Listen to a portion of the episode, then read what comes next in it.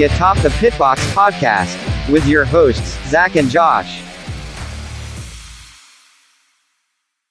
Good evening, fantasy NASCAR race fans. Welcome to the Atop the Pitbox podcast presented by ParadiseExecutiveProperties.com.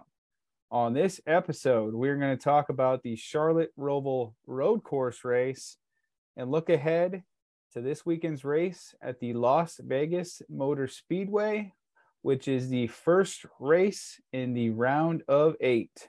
Josh, how's your night going? Uh, pretty good. My face, as you can see, is not filled with pie, so that is that is fantastic news. How are you doing? I'm doing good, and that's your loss. That's your loss. but uh, yeah, we'll we'll get into that. I, I thought for sure that I was going to be able to get a pie in your face there with uh, Chase Elliott leading that race and having it all but one. But NASCAR thought otherwise. yes, they did. So uh, let's get into our NASCAR news from the past week. And we've talked a lot on this podcast about the new cars and driver safety. Any updates on on this? Yeah, so I got two pieces uh, on this topic. So NASCAR did some crash testing last week. I believe it was on a Wednesday uh, at a track in Ho- in Ohio, and they were doing some, I guess, manipulation or some changes to the rear ends of the cars, trying to make the rear end uh, absorb more of these crashes compared to the drivers, and they were pretty. Uh, they, they really liked what they saw in regards to this new change or the changes they've made and they presented that to the drivers on sunday morning but uh, what it sounds like is it's it sounds like they get NASCAR had a slideshow, uh, however many slides it was. Well, they got to slide two, and that's when kind of all hell broke loose, and and it turned into basically just a big vent session. And a lot of drivers are, are pretty you know upset still to this point that uh, NASCAR did not take them seriously. Uh, when they were testing this last year before they rolled it out, saying that you know the rear end is too stiff. We need to make changes. NASCAR didn't listen to them. So, uh, nonetheless, NASCAR did come out and say that they are going to make some changes to the rear of the car starting next year. So, unfortunately, uh, the next four races uh, won't be any safer per se for these drivers, but they are going to make some changes to the uh, rear bumper, the rear clip, and the center clip to absorb more of the impact of the crash rather than that going into the driver and this this meeting that they had it sounds like they are going to start to do this more often where they meet with the drivers and get their opinions and and let them speak directly to NASCAR versus you know going to Twitter or the media and and airing out their grievances there. Um, what are your thoughts on on driver meetings? Well, so there's there's a driver there's a driver committee and it's always exist existed. Right now it's jeff burton. He's the head of this committee. I can't remember the exact name but basically he's the intermediary between the drivers and nascar. And what like you pointed out what they're doing now is they're going to have more of these face-to-face meetings more often so that they can get on the same page and, make the drivers feel like you know what their opinions uh, what, what opinions they're voicing are important, they're heard, and hopefully uh, NASCAR takes them seriously and initiates some of the things that they want to do. Uh, I find it very funny that it's taken this long for NASCAR to to start doing this. Uh, but you look at the year they've had, and this has got to be one of the biggest black eyes NASCAR has had in a long time in regards to just all the you know chaos with the driver injuries and a lot of the mistakes at the track in regards to cautions and and all of that stuff. So um, i'm glad they're finally doing it but to me it's it's almost a little too late. Yeah i mean it's it's great that they have that now. It's it is kind of wild to think that it didn't exist before like they were they never listened to the drivers or never had a plan to get their opinions on on the sport but uh, I guess good for them for for for taking that step forward. So, um, another topic that we have talked about on the podcast before, and and that's the revenue sharing model, and you know the importance of sponsorship to teams. Uh, can you explain a little bit of what developments have happened on on this front? Yeah, and it's, it's to put this in perspective, it's it's very uh, unique and different that this has been leaked to the media ahead of time. I just think that shows you what kind of contentious battle uh, the teams are having with NASCAR at this moment in regards to kind of what they want for this new deal. But with that being said, there's a four. So do you think? So hold on, is NASCAR is not the one that leaked this, right? I think no, we can was, agree that. yep, it was it the was, teams teams yeah. that leaked this, and I think that they're trying to use this as leverage. Uh, and again, it makes NASCAR look bad. So it's genius on their part, but it just shows you how bad it's gotten in, the, in you know in the background that they're leaking stuff to the media, uh, which usually and has always not been leaked in the past. But with that being said, um, there's a team negotiating committee that consists of four members, and that is representatives from Hendrick Motorsports, 23XI, RFK, JGR, essentially your four biggest cup teams today. And they presented a proposal to NASCAR in June, and they called it like the seven point revenue sharing proposal on things that they think can be improved on and things that they want to see changed in order for these teams to to uh, I guess not have to rely on sponsorship dollars as much as they uh, do today. However, that fell on deaf ear.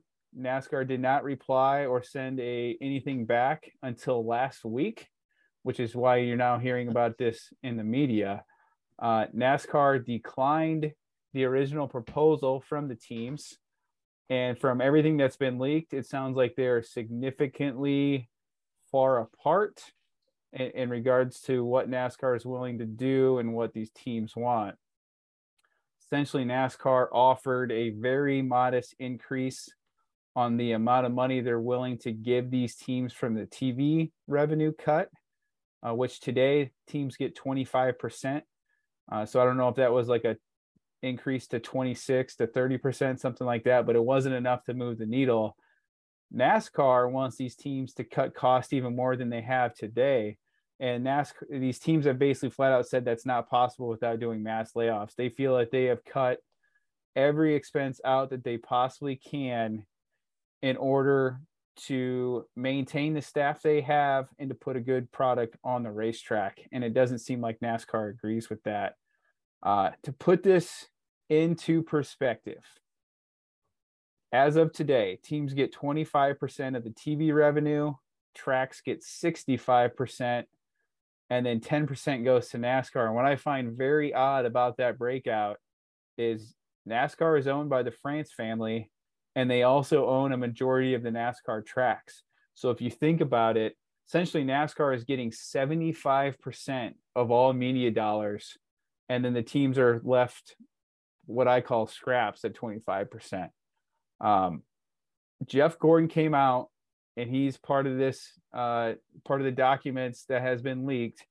And they basically said race teams do not turn a profit which i which i found very shocking and kind of alarming. Uh, he said hendrick motorsports specifically has not turned a profit in numerous years. This year they're on track to lose money again. And essentially, these teams can't keep losing money if NASCAR wants these teams to stay in business.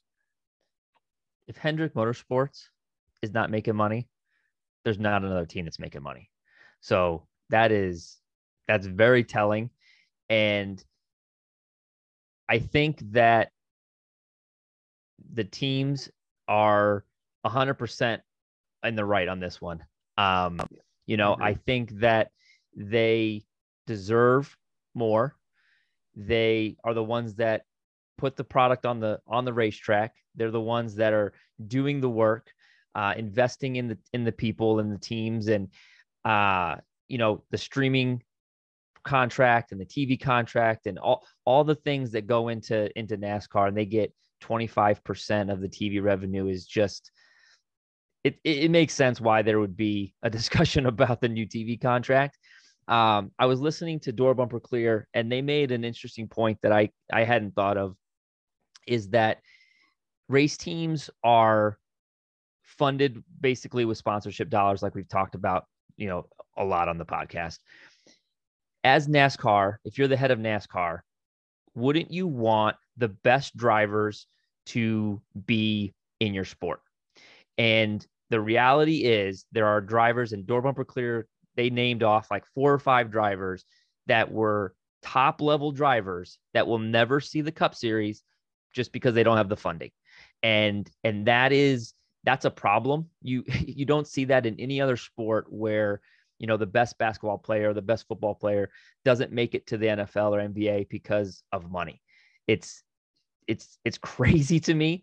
Um, the sport needs you know the best drivers possible, and they got to figure out this this money thing. And obviously, sponsorships are going to be a part of it regardless.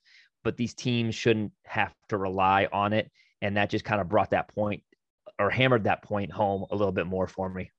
Yeah, exactly. And, and, when you think about it, so as of today, NASCAR teams generate 60 to 80% of their revenue from sponsorships. Crazy. When you compare that to Major League Baseball, those teams generate 8 to 12% from sponsors. And then NHL teams are a little bit higher at 17 to 18%. And so, as we pointed out in this podcast, Denny Hamlin is essentially not building a new race shop for 23XI Racing right now until they get this hammered out because these teams are operating on such razor thin margins. He doesn't want to go and invest 10, 15, 30 million dollars, whatever it costs to build a brand new state of the art facility. If he doesn't think the the the uh, business model is going to allow these teams to basically survive and to at least break even or turn a profit year over year. So when you think about NASCAR, to me, NASCAR isn't NASCAR without the race teams. The race teams can go and there's even talks about this if if for some reason there's a lockout or they can't agree with anything, they're saying these NASCAR teams can go ahead and go out on their own and start their own racing league essentially or, or racing sport and survive and, and hopefully be fine. NASCAR needs teams. The teams don't need NASCAR is where is basically where it stands today. So they've got to come up with something that is mutually beneficial for these guys because these race teams are the one taking the massive gamble from a business standpoint on trying to make it in the sport, trying to put a good, you know, product on the on the track where NASCAR basically just sits back and reaps all of the money for essentially not doing much if anything. So uh, it's obviously broken and they need to get it fixed. Um, they've got two more years essentially to negotiate this uh, before 2025. So hopefully they can come up with something. And I think they will come up with something because NASCAR knows it needs these teams in, in order to survive from a business standpoint. So yeah, hopefully it gets it gets fixed and we can increase the the quality of drivers and they don't have to worry about sponsorship, you know, going down the road a perfect example of what you said about the you know the best drivers not ever making it to NASCAR. Think about what just happened with Kyle Busch. He's kind of the figurehead of this whole sponsorship business uh, fiasco in regards to how how how the uh, pie gets broken out. If the NASCAR teams say they had to rely on sponsorship dollars for just the driver contract, they could essentially go and get anyone they wanted and, and piece it together in order to make that work. But when they've got to cover the contract for the driver as well as the cost for the race team and putting that car on the track, that's where things change. And so Kyle Busch is kind of being used as a figurehead here. But when Mars Inc., who, who owns Snickers, uh, M&M's, a big candy conglomerate, decided that they were done after this year, that essentially lost all of the sponsorship dollars for the number 18 race team, which then cost Joe Gibbs from being able to re-sign Kyle, Kyle Busch because of the contract that he um, would would deem fit dollar wise and keep him in the car. Fortunately, that's just not possible when you don't have the sponsorship dollars backing it. And it's unfortunate for Kyle Busch that he had to go through that, and I know it took its toll on him through the race season. Um, but maybe the good thing that comes out of this is that he's brought light to the complete ass backwards business model that NASCAR has, and and maybe he can be the reason that it changes and there can be some good that comes out of it. So hopefully we we see some good news with that, but a lot going on with with with the the NASCAR uh with NASCAR and during the playoffs none, nonetheless. So they picked a great time to to, have all this stuff go down. Tell me, so. man, they leaked they leaked this on purpose, and they're basically Oh, just sure. trying to trying to put NASCAR in a corner, especially with the year that NASCAR's had. So I don't blame them at all for what they're doing, and uh, quite honestly, I think it's a pretty smart, clever, coy move Well, on their look part. at who's look at who the uh, the people are that's representing that, and you've got Jeff Gordon, who's obviously respected and a very intelligent man, along with Michael Jordan's right hand man, who has helped him grow his brand to the the giant brand that it is today. So NASCAR's got their hands full. They're not just dealing with uh, you know some hicks here out there trying to run a race. They've got some some savvy business people that uh, know what they have and and have the leverage. So let's move on to to the uh, to the Roval. Um, this was not a very good race. Uh, it was not very exciting. Uh, the only excitement really for me was was hoping that I wasn't going to get a pie in the face. But what did you think about about this weekend's race at the Roval? I think you I think you hit it uh, hit it uh hit it on the head there, man. Uh it was pretty boring, not really exciting. um if you watch that race, the only thing you really needed to watch was the last three laps and then the overtime. Uh so I really thought again I was going to be able to get a get, you know pie in the face with Chase Elliott all but having that race won. He had like a 4 second lead. Um I can't remember how many laps were left, 10, 15 laps, something like that and then NASCAR threw what I consider a ghost caution. So there went Elliott's chances of winning, and it saved you from getting a pie in the face. So let's let's talk about that because that's the uh, the top storyline that we have from this race. Um, like you said, the first 95% of the race was was boring and, and really no reason to talk to it. But um, Chase Elliott was leading with fi- up five seconds, and I think it was like 10 or 15 laps to go, and they threw a caution uh, for a sign that was on the racing surface, which led to the chaos. But before we get into the chaos, I want to get your thoughts on about the caution. What do you think about them throwing the yellow flag there? So eh, I, I'm I'm torn, but at the time I was indifferent, uh, and I, and I know there's some strong opinions on both sides of the aisle. So uh, with that being said, the sign was a giant chunk of cardboard. It fell off, but it was not on the racing surface. It was out of the typical line that that drivers were taking in that corner.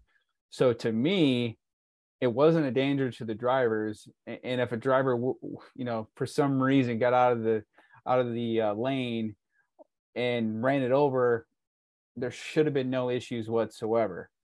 However, with that being said, I think when that happened, NASCAR was excited, thrilled, and pumped, and they couldn't push that caution signal any faster than what they did because that at to that point it was in a very extremely boring race. And NASCAR is all about chaos right now, and that is exactly what they what they wanted and and needed. So NASCAR, I think, had to throw a caution there. I think I know that there's a piece of cardboard at the time. I don't think anybody knew. Um, it would be a shame if Chase Elliott drove over that and blew a tire and and ended up causing him to to lose the race. So I think that NASCAR had to throw a caution there. But for me, it is inexcusable that we are in this situation at all. The fact that there is a chance that a, a piece of the sign can come off of the wall and be on the racetrack. There was another car that had uh, a sign on its grill. It might have been an Xfinity series where they were driving with us. That is just insane that that happens, especially in a playoff race. So to me, that is that is the real crime because it yes, it made the race exciting, but why are we even this, in this position in the first place? Yeah, I agree, and and I actually remember that race that you are referencing. I'm pretty sure that it might have been at up in Wisconsin, uh, and I, I can't remember if it was this year or if it was last year. But the, yeah, they put a a bunch of these giant signs, whatever they're made of, in the grass where yeah if, if a driver got off track he was going to be plowing through these signs. And like So you dumb. said i believe it was a it was a cheese sign. For some reason i'm thinking like sargento cheese. And they drug that sign all the way back to pit road in order for his team to take it off. So um, maybe this is a good lesson for nascar to make sure that they use gorilla glue on these things or or change how they put these signage up because the sign should not change or alter a race uh, based on it falling off of the wall like it did. So it did change the it did change the race, change the playoffs, and we got the caution for the for the sign, and and that's really where we started to see a familiar scene when it comes to the end of these races. It can be summed up by one word and one word only, and that's chaos. Uh, on the restart with three laps to go, you watched it. Drivers were just ramming into everybody and anybody. Again, these road course races, last uh, end of race restarts, overtime restarts, they turn into a demolition derby where nobody cares about anybody, and, and it just turns into an absolute chaos wreck fest. To me, I can't stand it. I hate it. I think most fans would agree with me, and I think they do agree with me based on uh, what this poll was from last weekend's race. Uh, but I think NASCAR, they're all about chaos this year. I, I don't think they care uh, about what happens on the track as long as there's chaos, there's massive wrecks, and, and they're trying to drum up excitement for us fans. But unfortunately, this is the wrong way to drum up excitement, in my opinion. Yeah, there's a difference between just chaos and you know good hard racing that leads to a wreck because somebody has to take a chance and you know causes a caution. So it's definitely unfortunate when you have you know Chase Elliott who was going to win this race. Let's not kid ourselves. He there was no way AJ Allmendinger was going to pass him. Uh, he was four and a half seconds to go, uh, and the caution comes out, and now he has a chance to to rough him up, gets past him, and and Christopher Bell makes the move uh, to to take the lead, and and that was a wrap because there was no passing, there was you know no no real hard no good racing, and it's unfortunate, but that's that's kind of what we got. Yeah, speaking of Christopher Bell, uh, you know, a win and he had to win to get in. So basically, people were saying it's a walk-off home run in baseball. it's a walk-off win in NASCAR. Uh, he's the sixth driver to do so in this new uh, playoff format, uh, win and get in type scenario. So I thought that was kind of cool to see. Again, he shouldn't have even been in contention. He shouldn't have even been able to have a chance to win this race. If it wasn't for that caution and the cardboard sign. Chase Elliott had this race won and wrapped. And it's going to be really interesting to see if those five bonus points state Mhm. that, that that Chase Elliott would have won, if that for some reason comes back and cost him in the in the next two rounds, or at least this round, uh, in the round of eight. If he misses the playoffs by less than five points, this race should be circled, highlighted, bolded, whatever you want, because this this race basically got stolen from him. and he gave up a playoff point at the end of stage two. He was going to win stage two, and he gave that position up because he wanted to be in this spot and be go for the win. And he ended up with no playoff points. Luckily, he has a, a large enough lead that it, you know, hopefully doesn't matter. But we've seen crazy things happen this year, and uh, hopefully it doesn't doesn't come to that. So the other major storyline from the race was the points cut off and and who was going to make it to the next round. So ultimately, the drivers that were eliminated were Kyle Larson, Daniel Suarez, Austin Cindric, and Alex Bowman. So, any what are your thoughts on the drivers that were eliminated this time? Well, I think you got to start with Kyle Larson. I mean, this was a shock and a major surprise that he was not able to advance into the round of eight to try to defend his uh, championship that he won last year. Uh, if you watched the race or you didn't watch the race, essentially he got a little high in one of the corners, hit the wall, broke a toe link, went into pit or went down pit road. Team thought they were fine points wise. They took their extra sweet time, made sure it was fixed, make sure it was done right. Well, because of the the the uh, caution, the chaos, the drivers that all wrecked, and then the overtime. Uh, unfortunately, he was on the short end of the stick and, and, missed the playoffs by two points, which we'll get into that here in a little bit in regards to how he missed out. But I think out of those four drivers, uh, obviously Bowman with his injuries, uh, he wasn't going to be able to make it because uh, he didn't race. So that's not a surprise. I don't think I'll Say that again. It's unfortunate for him. Yeah, and same with Kurt Busch. I mean, I think yeah. I think he he could have made a decent run in the playoffs, but uh, those two had their concussion issues and and weren't able to contend.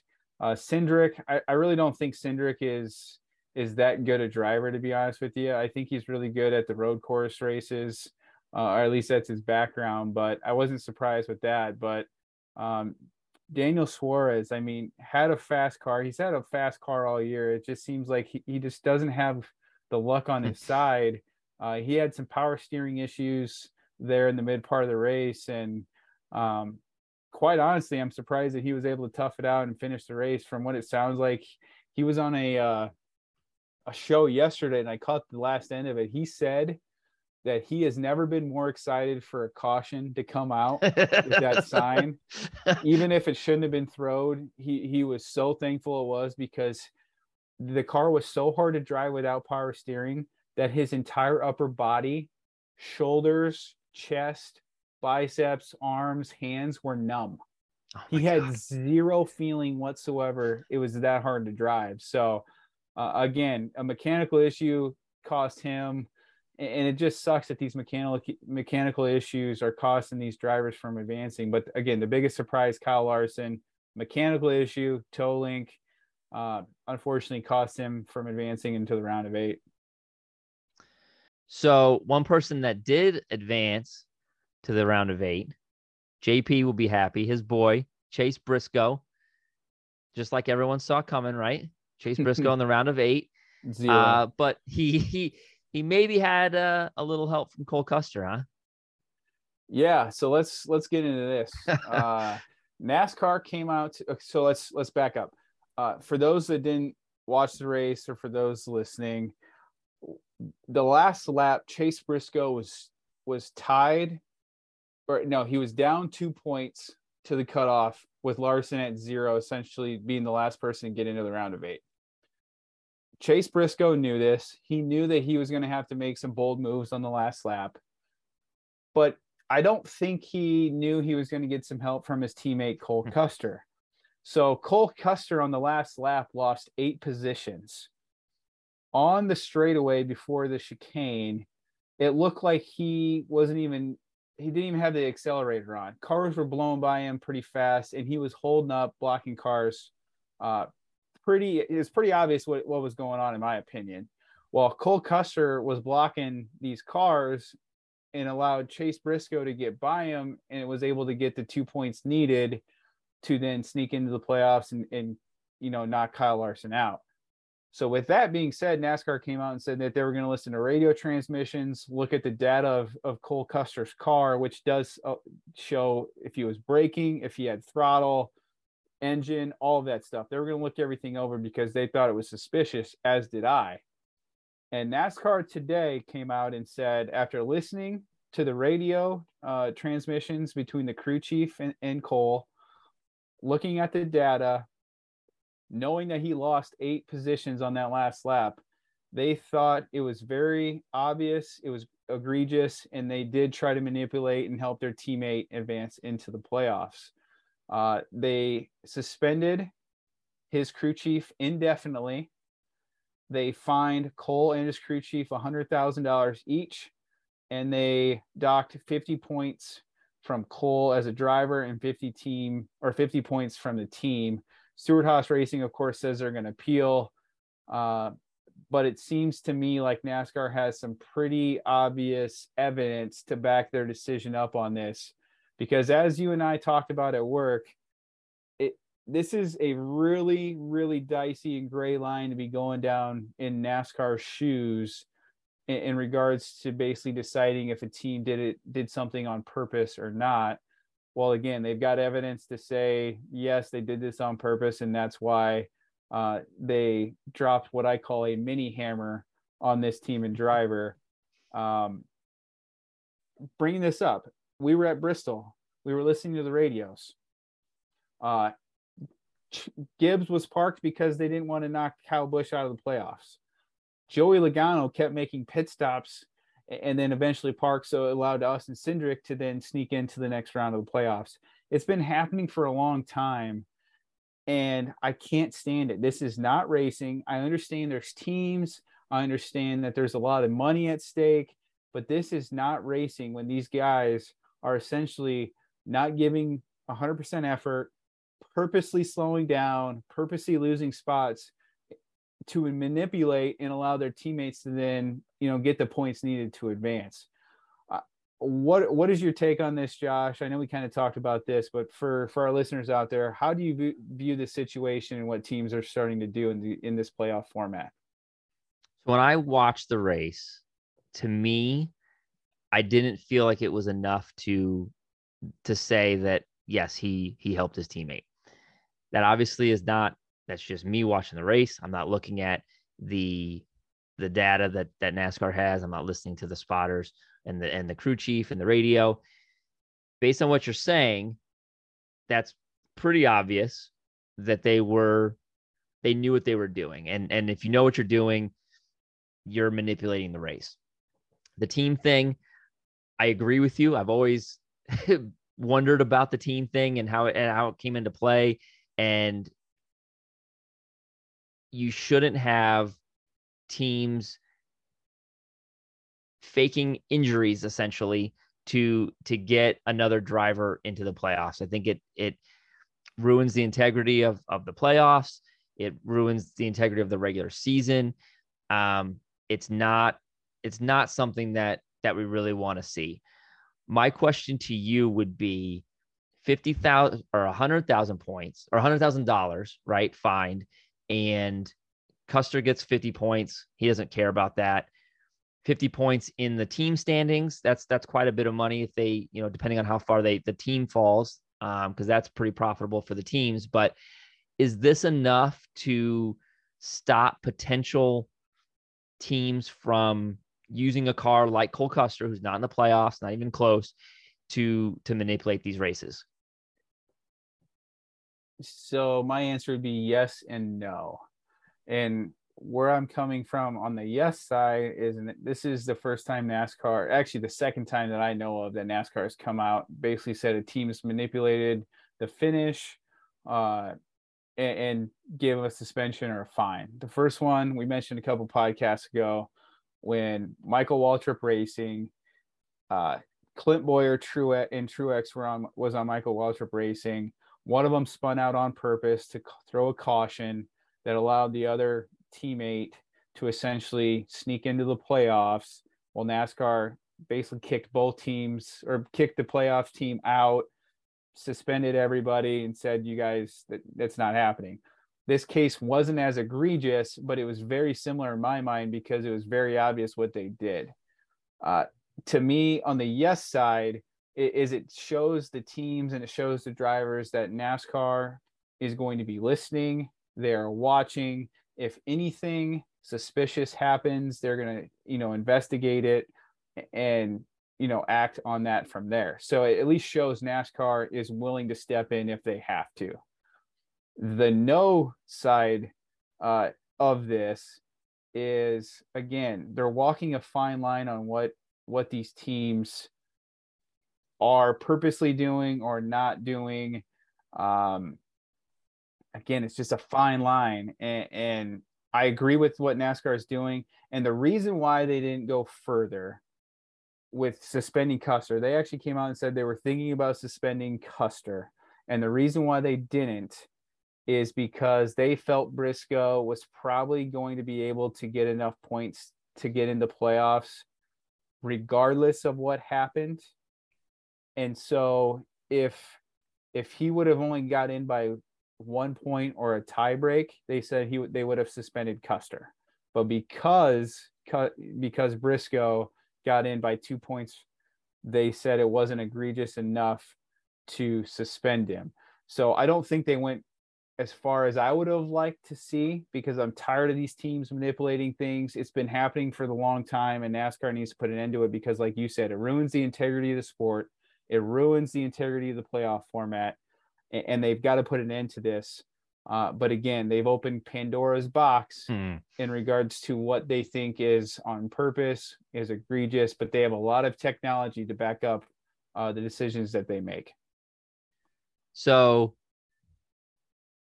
given the penalty, do you think they make the same decision again? Because I'm looking at this and thinking, okay, for a hundred thousand dollars and 50 points in the in the team standings, I've got a I've got a driver in the, in the top eight now. Uh, to me, I think they're probably going to make way more money than a hundred thousand dollars being in the, the the round of eight, and who knows, he, he could win a race and and go to the, the, the round of four. So to keep your driver alive, I think that's probably a, a small price to pay. Um, I I just I, I don't I don't know if it's enough. Again i agree i agree with you i don't think they they went as far as they should have but they at least set the precedent saying you know this this is not going to be taken for granted we're we are going to pay attention to this stuff now and we will um be prudent on on what we do with that being said if briscoe again only won by one or made it or advanced by one point or won a tiebreak they suspending cole custer would have set a much bigger consequence or or warning sign to the rest of the team. But again, saying, it's Cole Custer. Who cares? He's he's out of the But- playoffs. But the caveat of that is is they also could have said Chase Briscoe is not in the next round. That, Because that was another crazy. that was another thing that they mentioned is if it, it it was enough to cause Briscoe to get in, which in my mind it was, but for some reason NASCAR says they think that he would have made it no matter what. In my mind, they should have suspended Custer and Chase Briscoe should be kicked out of the round of eight, and Larson would then advance based on the point standings. That didn't happen, but NASCAR teams now know that that is a real possibility that NASCAR is and willing uh, are willing to do that if push comes to shove. So again, I don't think they went as far as they should have, but at least was something because they've got to put an end to this. maybe it's a maybe it is just that it's a hey guys we know that this is happening we're going to penalize cole custer on this one but just know that if this happens again we're going to go full throttle on this and and there are going to be some serious consequences so maybe it's just kind of a, a warning shot to say hey we know it's happening. We're not going to punish this guy. But um, if that's the case i'm all for it and give give the teams a heads up and say hey you know this is this is what could happen if we deem this to happen. And just think about this. Chase Briscoe, the one race he won to get into the playoffs was at Phoenix, and that is Hmm. where the championship race is.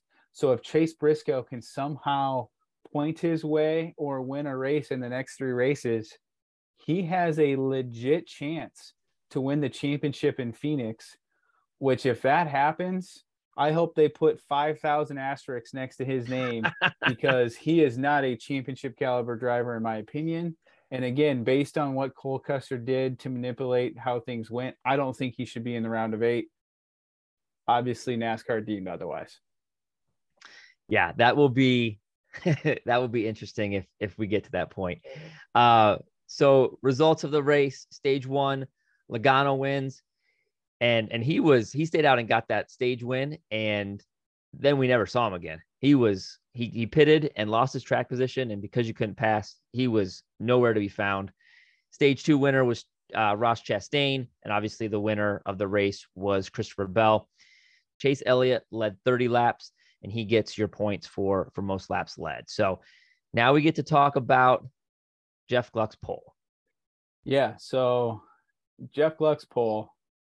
This was to me it was it was a little surprising, but I'm not all that surprised based on how crappy the race was. But his poll said 19.2% of voters said yes, it was a good race. Wow. You heard that right, 19.2%. It is the lowest road course in poll history. That's 26 races. And if you look at this year by itself, every race this year has been above 50% minus four races. The Charlotte Roval at 19.2, Martinsville at 18.7, Texas at 13.4, and then the Texas All Star race at 11%. So that just shows you how far down and how bad people thought this race was. So that's really low. Uh, I'm not surprised. The race itself, like I said, 95% of it was awful. So if Chase Elliott cruises to that win, there's no caution, there's no chaos. Do we see a single digit poll result? I think I think you're right on the money on that one. I think you would have seen a poll that was below 10%. I really, really that's how bad this was. was. Yep. it was it was very awful. So the other thing that was awful was our picks. And so oh, mine not so much, man. Again, NASCAR screwed me. NASCAR stole stole you, the victory. You finished 20th. I finished 35th with Larson. You had Elliott, obviously. And so so not a good day for the Hendrick boys at the end, even though uh, I I texted our group chat with when Elliott took the lead and cycled that the the pit cycled and Reddick was behind him. And I was like, I can't believe that I'm going to get a pie in the face because of Chase Elliott. So, uh, unfortunately, or fortunately for me, it didn't happen, but um, we'll try again this week. Moving on to the fantasy discussion. So, playoff, it was a cutoff race for NASCAR, it was a cutoff race for our fantasy league. The playoff average was 88 points. Overall, 82 points, so a little bit higher for our playoff teams. Christopher Bell won the race, and Chris Bell was the low with 24 points. So maybe that's a maybe that's a omen. I don't know. I, he does have Christopher Bell on his team, so it's uh, a is good this, week for. Is this the same guy? Is Christopher Bell the NASCAR driver? Yeah, we have the NASCAR driver. Yeah, we got the we got the the NASCAR driver in our in our league. It's pretty cool. I, I think that's what it is. And he, he, he's trying to be, you know, deceiving or, or flying to the radar by going by Chris instead of no one will, no one will recognize him. yeah, so How funny Chris Bell, Chris Bell got 24 points, and the high was uh, Mark Krejci with 134 points. So uh, he just got his knee replaced, 134 points in the play or uh, in the in the the race this week. So not good days for for Mark Krejci. But um, let's look at the standings after the Roval. So we now have a top 12 left, and we have a new number one. So Ryan Brash, number two, moves up uh, two spots from number three. Adam Studer moves up three spots to number two. Taylor Slice falls one spot to number three. Bigger Sandwich falls three spots Ooh. from number one to number four. Kinnick Rolfus falls one spot to number five. Even Bigger Sandwich, no change, stays at number six. Amy Weiss moves up two spots and is in number seven. Number eight, Jasmine Rolfus, down one.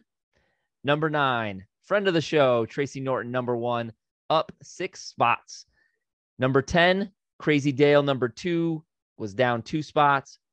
Don Brockman stayed at number 11. And rounding out our top 12, Reagan Rolfus was down two spots. So those are our those are the teams that make it to the next round. The six teams that were eliminated are Ron Boyson, who missed it by three points. Richard Rainey was minus six. Robert Schaefer was minus eight. Fast Eddie and Adam Holtz missed it by 11 points. And then Patrick McMeekin was uh, 50 points below the cut line. So overall, the difference between first and 12th is 118 points. So pretty good gap between first and the final spot in the playoffs. And we mentioned Tracy Norton, number one, jumping up six spots to advance to the next round. So congrats to to his team. And unfortunately, that meant that that Ron Boyson, who was in the playoffs going into the Roval, falls out of the playoffs and is eliminated. And lastly, I just want to point out that uh, all five Rolfus teams advanced to the next round, and three of them are in the top six. So, thoughts on the uh, on the top twelve and and our standings going into the to the final cut here. Congrats on rigging the top twelve. It's pretty good, um, right? It's again, it's all honesty, unbelievable what you've been able to do. it's crazy. picking your picking all of your family's teams and somehow being in the top twelve. Picking three teams. I know. The, just kidding, the girls but, pick uh, their own. Uh, it uh, it's pretty impressive. Again, I'm actively rooting for everybody, excluding Sandwich or Rolfus family, uh, as I do not want you to win and have uh, that on me. Uh, with that being said, you look at the risers of the week, playoff driver wise. Uh, Adam Studer, number two, made a hard charging run. He almost went from P P21 to P13, so he almost snuck in with number two.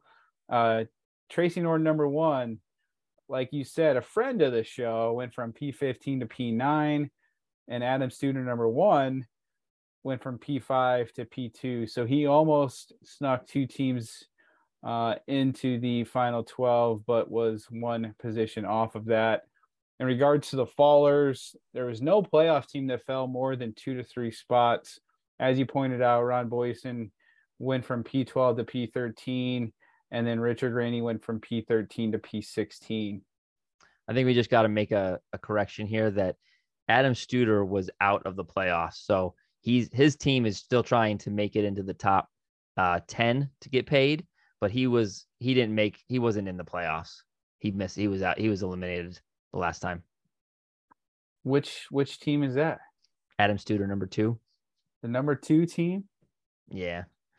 If that's the case, man. He's made a heck of a run here in the last couple weeks. Yeah, Adam Studer, number two, was in 21st. He was eliminated before. So, but he's he's still in the money. So he might be one of the first people, maybe the first ever to be eliminated from the playoffs and still make the money. So, right? That, uh, yeah, you'd have to think that would be really impressive um, if he's able usually, to pull that off. Usually, the teams that miss the playoffs don't get better as the playoffs go. No. So that yeah. would be that would be pretty interesting. So just had to just had to throw that out there and just make sure we had the the right information. So looking at the rookies, Taylor Slice is in P3. Robert Schaefer, number one. Good run there for, for Uncle Bob. Uh, P17, but missed the playoffs. Patrick McMeekin, P21. The last of the uh, Dick McMeekin family is, is out. Uh, David Bangert's in 25th, and Danielle Sondag is in P34. Now we look towards this race at Las Vegas. Yeah, it's called the South Point 400 at the Las Vegas Motor Speedway. And I have four track facts for you about the Las Vegas Motor Speedway. I'm going to preface this by saying not none of them are really exciting. Fortunately, I couldn't find much.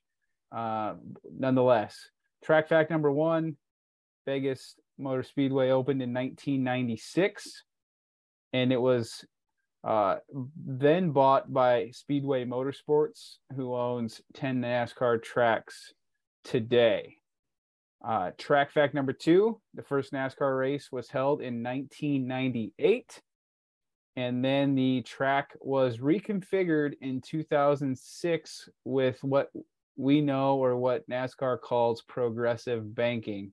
Essentially, the track was too flat, there wasn't a lot of passing they decided to increase the banking from 12 degrees to 20 degrees, and that allowed for more side by side racing in the corners to hopefully increase the number of passes as well as uh, increasing the excitement of the race. Track fact number three Mark Martin is the only driver to win in his first start at Las Vegas. So for those of you who are Mark Martin fans, I'm guessing Crazy Dale might have been a Mark Martin fan um, because he's a, under the Ford umbrella there for a long time uh, and sponsored by Viagra. Uh, first, what are you saying about Crazy Dale? Crazy Dale loves to party. That's what that means. Uh, anyways, that's track fact number three. Track fact number four. Uh, I said I wasn't going to mention anything more about death, but unfortunately, uh, this is it lasted one week. yeah, this is um, a track of unfortunate circumstances. Uh, for those of you who are IndyCar fans, and I remember this race uh, vividly, uh, in 2011, the IndyCar Racing Series was at Las Vegas. Uh, they had one of their worst wrecks in history. 15 cars were involved in a wreck where four of the 15 drivers had severe injuries. And unfortunately, one driver ended up passing away. Uh, again, for those of you who are Indy race fans or those who are just race fans in general, the, the driver who passed away was Dan Wheldon who was oh, I remember that. A very, very good race car driver.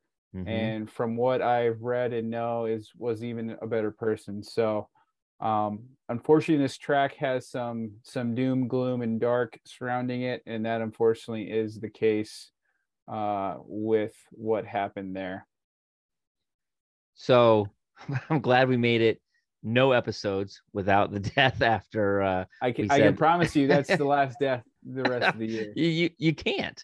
I can't because I know the rest of the tracks that we're going to, and I don't foresee anything about drivers passing away at those tracks. So I remember that. I remember the the news about him passing. What what caused that wreck? Do you know? Do you really want to know? Huh, I do now. So his car shot up into the catch fence. And this was before the halo. They call it the halo, which essentially extends the driver cockpit up and above their head and protects their head. Well, the reason why that was created, I think, I can't confirm that, but I think it was the halo was created pretty close to after this, but essentially his head was the one making contact into the catch fence. So was he the one that caused the 15 car wreck or was he I think he was an innocent bystander. I could be wrong. I don't remember the ex- the wreck exactly on how it happened, but I just remember his car getting airborne into the catch fence. Um, and unfortunately, uh, he passed away. Um, I'm going to Google this just to make sure. Yeah, it says Dan Wheldon's head hit a fence post on the catch oh, fence. Man, that's awful and there's some gnarly gnarly fiery crash pictures online if you want to see it but i don't. um yeah uh, really really sad. But again i man i didn't think we were going to go there but i saw that and i was like god dan wheldon's like one of the best race car yeah. drivers to come from europe uh to race uh in, in america. He's from britain right? Was he from england? I think so. Let's see where he was from uh, British. Yeah, he's from yeah. from Britain. So, R.I.P. to Dan Wheldon, man. He was he was a really good race car driver. So, you hate to see it. With that being said, let's let's turn turn to the active driver finish list at Vegas, and my nemesis Joey Logano leads all active drivers with an 8.9 average finish. You just hate everybody. You're such a hater. Logano and Hamlin can go pound sand. Um, and Austin, Di- what about Austin Dillon? He's just a lucky race car driver. I don't, I don't hate him. He's just lucky. Um, okay. I don't think he's good. I don't think he's good by any means. Um, so again, Logano and Hamlin, I just hope they finish last every race, but unfortunately, there's only one last place. Um, third place. Usually, it's Truex that's getting it. Yeah, I know. Truex uh, leads or is third at a 10.3 average finish.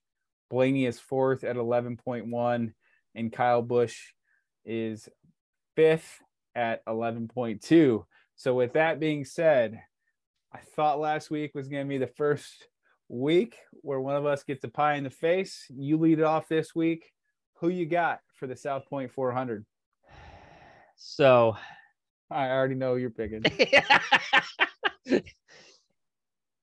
Listen, last week was not a good situation for me. I had my favorite driver, and I was rooting actively for him to get past because I didn't want to get a pie in the face. That is the Um, exact reason why I chose him. I wanted So, you to be it worked. such a bad spot. It worked. I it, I had to root against him. I'm not doing it again this week. I'm picking Chase Elliott. He's been on a tear. He think he he's he's pissed off. He didn't win this race. He's gonna come out and and win at Vegas and give me the opportunity to pie you in the face. So I'm gonna say that I did not think you were gonna choose Chase Elliott. I thought for sure you're gonna choose your Homer Hamlin. Now, I Elliott's been running really fast lately, so I, I need to. I'm gonna I'm gonna run with him for night for right now. Okay, we'll see. intermediate how that, intermediate track. They've been fast. I I I'm gonna stick with him. He's peaking again. So, well, let's hope, right? Uh, for your sake, that is. Uh, Denny Hamlin is actually the race favorite, with Chase Elliott being second. Really? Yep. Um, man, I am, I am really torn here. Uh, Toyotas are extremely fast and have been all year at these mile and a half tracks. I am going to pick a Toyota and I am going to pick Christopher Bell. It's a good And the reason why I'm going with Bell is he's got the momentum. He just won to advance into the next round. These again, these Toyotas are extremely fast at these mile and a halfs, And I think it's going to come down to Joe Gibbs Racing versus uh, Hendrick Motorsports for the race win. Let's go, Hendrick. So we'll see. Uh, we'll see if one of us can guess right for the first time all year. Yeah, no kidding. We'll get one of these right. So, what are your what are your expectations for this race? Intermediate track. You know, it they've this car has been historically bad on short tracks and and road courses, but it's really shined on these intermediate tracks. So, are we going to see an actual race here this weekend? I hope so. Uh, Vegas has room to pass and make it too wide. These cars, like you said, have performed well at these mile and a half intermediate speedways. It's a playoff race. These guys have to get started off right in this round to not put themselves in a hole in the next two races. You got to think about what's coming up. Uh, Martinsville is part of the round of eight and Miami Homestead is also new this year to the round of eight. Homestead, Miami is a little bit of a wild card uh, because they haven't uh, raced there yet this year. Uh, so these guys need to start off good at Vegas and, and build some points going into that. But again, this car has historically been terrible at short tracks, and Martinsville is the cutoff race before the championship race in Phoenix. So I think these guys have that circled and, and, basically are treating it almost like a Talladega Daytona style race where anything is possible. Uh, you've got to be up front at Martinsville and stay there to have a good race because it's impossible to pass there. So I've got some some cautious I'm cautiously optimistic about this weekend's race. I think it should be decent. What about you? Yeah, I'm hopeful as well. Um, you know, anything that's not a road course or a short short track at this point is better than anything. Um, obviously, Martinsville is going to be it is going to be what it is. Um, I didn't realize that they hadn't raced at Homestead this year with this car, so that's that's kind of interesting that they're in the playoffs without any uh any previous race. Yeah, and I think, man, if memory serves me right, I think this is the first year that Miami Homestead is in the actual playoffs this late. Uh, it used to be the championship race, and I can't remember what year they switched it. They switched it then to uh, Phoenix, but uh, Homestead is in Miami. It's in Florida. Um, and this is the first time that it's been this far down in the season. I would love to know um, when NASCAR made the change to go to Phoenix as the championship race. I'm going to Google this real quick. Homestead Miami Speedway hosted the championship race for 18 years. Wow. And it was moved to Phoenix in the 2020 season. So this will be year three of Phoenix being the championship race and uh, Homestead being part of the playoffs. I don't think Homestead was part of the playoffs in the last two years before this year. I think that is something new that NASCAR added.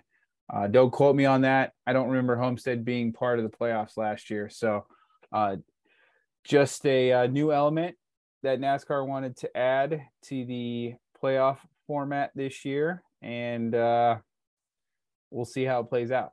At least it's not a road course. Again, uh, isn't it funny if you think back, like road course, at least last year, was probably some of the most exciting racing in NASCAR. So then yeah. they almost they essentially doubled down and added a ton of road course races to the schedule.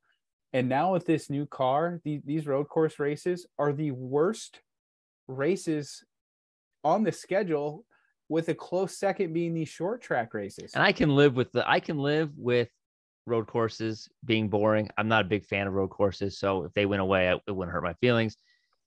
But the short tracks, yep, that is what really got me excited. And like when I first started watching NASCAR, the short tracks were were the races that you wouldn't miss, and you know the the Bristols and and you just to to not have that high level of racing at those tracks is, is highly disappointing. And hopefully it changes next year. You know, they're gonna make some adjustments and have a whole off season to work on the car. But um, at least we've get we got a couple intermediate tracks in this round of the playoffs, and uh, you know started off with a with a good track in Las Vegas. So we'll see what happens. Agreed, man. All right. Well, you uh, you have a good night. Thanks as always for doing this. It's fun. I hope you enjoy it, and I hope our listeners out there enjoy it as well. All right, man. Have a good night. We'll talk to you next week. Sounds good. See you later. The Atop the Pitbox podcast is supported by ParadiseExecutiveProperties.com.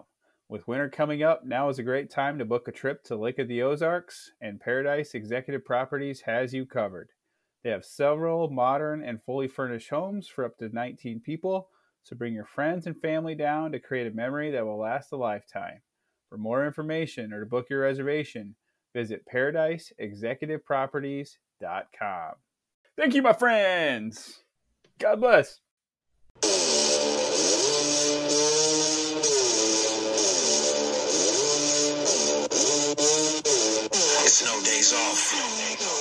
No breaks.